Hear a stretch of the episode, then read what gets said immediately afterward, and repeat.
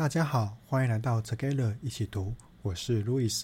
今天要和大家一起读的是《如何阅读一本书》第二篇，阅读的第三个层次——分析阅读。我的书架上有很多书，虽然已经读过，但是总认为还没抓住重点。还有一些书感觉很厉害，但又说不清楚到底好在哪里。要怎么样读通这些书呢？认真的把分析阅读练好，就可以解决这个问题了哦。分析阅读主要分成三个阶段。第一阶段，找出一本书在谈些什么的规则，也就是这本书大体上是在说什么。第二阶段，诠释一本书的内容规则，这本书详细的内容是什么，作者是如何写出来的。第三阶段，像是沟通知识一样的评论一本书的规则，这本书说的内容是真实的吗？它对我有什么意义呢？因为如何阅读一本书是在一九四零年代出版的，所以里面用来举例的书，我大部分都没有看过。只说理论的话，可能又有点枯燥，所以我想跟大家一起把里面提到的阅读方法运用到现在的畅销书上。那我们就拿《原子习惯》这本书来当做练习吧。先跟大家说说我练习后的心得。当初在看如何阅读一本书的时候，也有用里面的方法运用在当时看的书上。却没有这么完整的把分析阅读用在一本书中。这次为了要确实练习，我就把如何阅读一本书放在左边，原子习惯放在右边，把三阶段的十五个规则都用了一次，感觉可以更快的抓出原子习惯的重点。如果你刚好有这本书，也可以拿出来跟我们一起做练习哦。第一阶段要找出一本书在谈些什么，里面有四个规则。规则一。你一定要知道自己在读的是哪一类的书，而且要越早知道越好。最好在你开始阅读之前就知道。为什么确定分类这么重要呢？就像我们去上学一样，上数学课的时候要准备的可能是计算机和三角尺；上地理课的时候要准备地图和地球仪；上化学课的时候要准备量杯和试管。所以要先判断这本书的分类，再用相对应的方法来读这本书。阅读不同读物的方法会在下一集的内容中说明。按照规则一里的方法，我们要先看看书名、副标题、目录、序言、摘要及索引，最后看看书一的宣传文案来了解这本书。我们就来看看《原子习惯》。书名听起来是某种习惯的养成方法，但习惯不就只要把一件事情连续做二十一天吗？这本书有什么不一样呢？我们接下来看副标题。细微改变带来巨大成就的实证法则。接下来看看目录，主要可以分成基本原理，为何细微改变带来巨大差异？法则一，让提示显而易见；法则二，让习惯有吸引力；法则三，让行动轻而易举；法则四，让奖赏令人满足。进阶策略，如何从 A 到 A 加？到这边可以大致了解原子习惯。主要就是用四个法则来让你培养出自己想要培养的习惯，应该是一本实用性的书。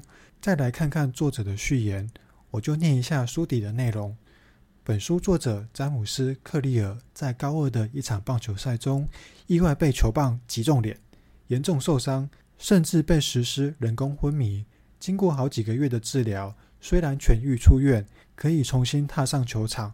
后来也进入大学棒球队，却只能坐在板凳席，几乎没有上场机会。然而，在头部严重受伤之后的第六年，他被选为他所就读大学的最佳男性运动员，并且入选 ESPN 的全美明星阵容。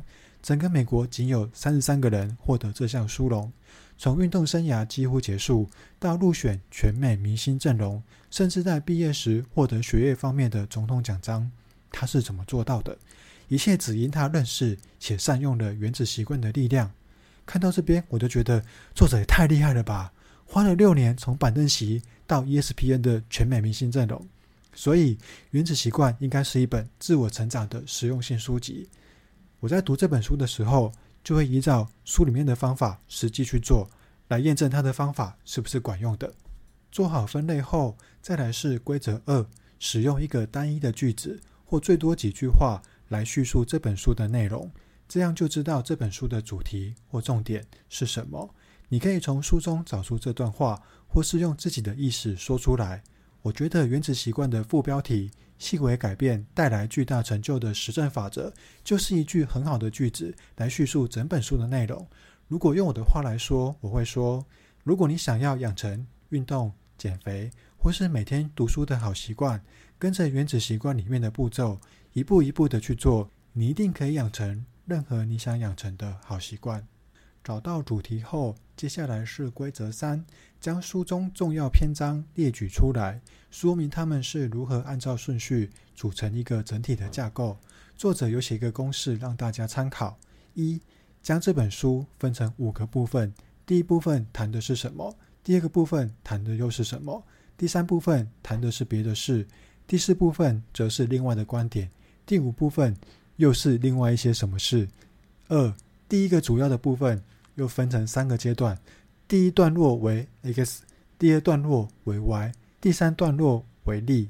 三，在第一部分的第一个阶段，作者有四个重点，第一个重点是 a，第二个重点是 b，第三个重点是 c，第四个重点是 d 等等。能够这样把一本书的大纲给写出来，真的很厉害。说真的，除了念书和工作上的需求。我几乎没有这样去整理一本书的内容。作者也说，这样会花很多时间与精力来读这本书，所以通常只要大概去做就好了。只有少数几本你觉得很棒的书，才要这么详细的把大纲给写出来。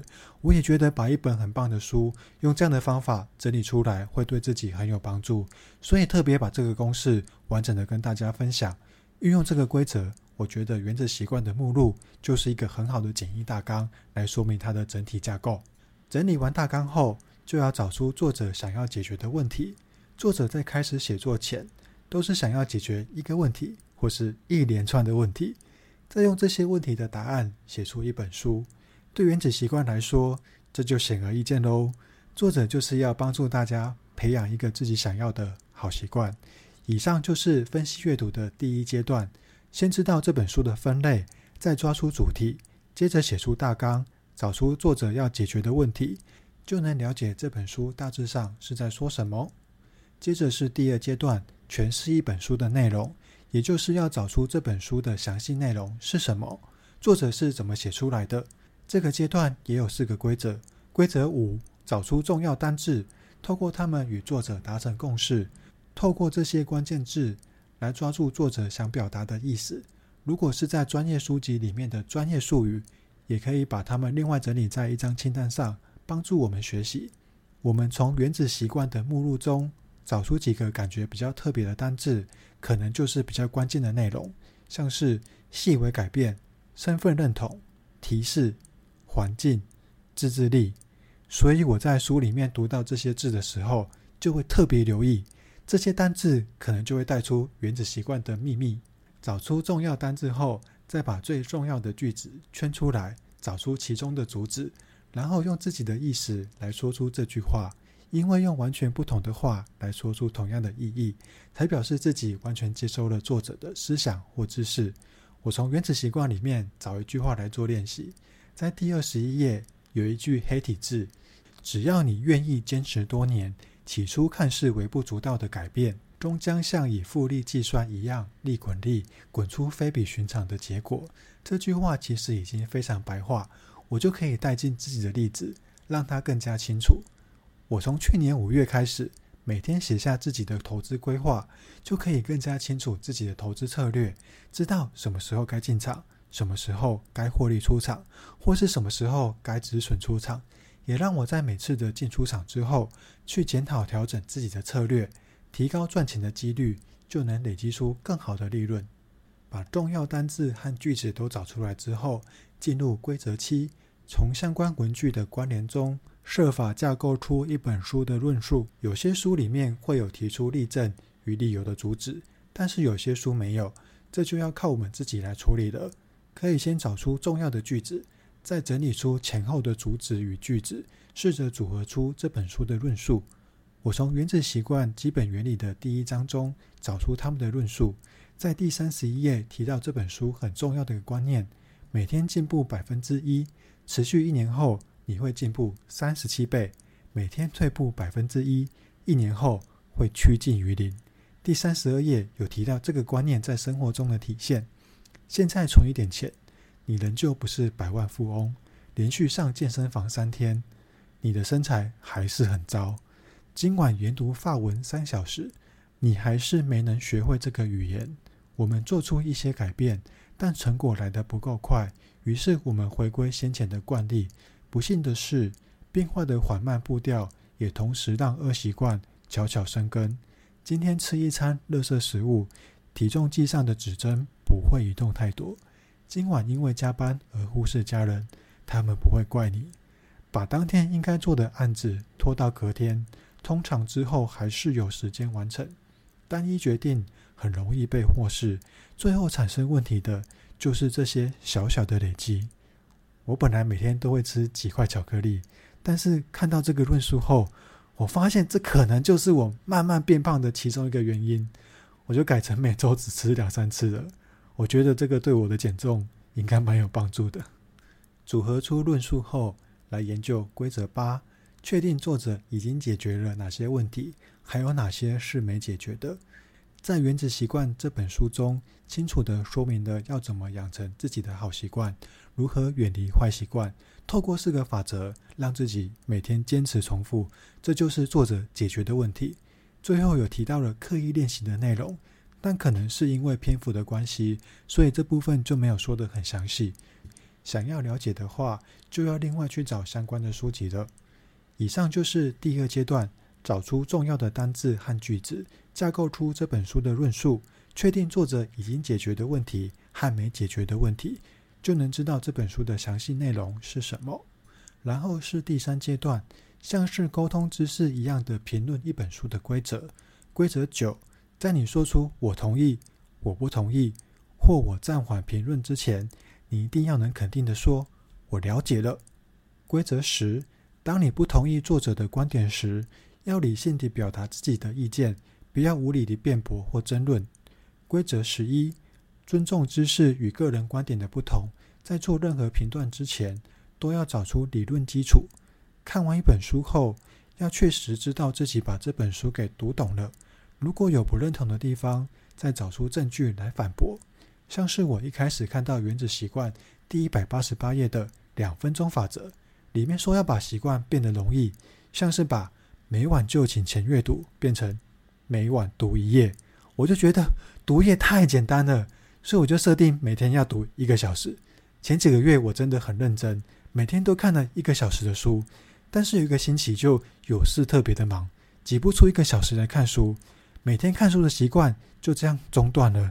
后来过了一段时间，才从每天一页开始重新培养阅读的习惯。比较有空的时候，我就多看一点；没空的话，我就真的只看一页。这样我才一直维持每天看书的习惯到现在。经过这件事之后，我才觉得作者说的方法真的蛮好的。最后是可以使用辅助阅读来帮助自己了解这本书。先看看自己有没有相关的经验，或是找其他类似的书籍来看。以原子习惯来说，就看自己有没有成功养成习惯的经验，研究自己当时是怎么做到的，或是养成习惯失败的经验，想想自己为什么每次减肥都失败呢？再来是可以找其他习惯养成的书来阅读，也可以用工具书来做辅助阅读，像是字典或是百科全书。不过在现代，大家都应该使用 Google 了吧？另外，我觉得可以先看一下博客来或是亚马逊的评价，了解其他人对这本书的看法。Paula 本来很疑惑，为什么这么多人推荐《原子习惯》呢？然后他就查了亚马逊的评价，就很惊讶地说：“哇，这本书也太厉害了吧！”没错，就是这么的厉害。经过以上分析阅读的三个阶段之后，大家除了了解怎么阅读一本书之外，在跟着我一起练习之后，应该也有点认识《原子习惯》这本书了吧？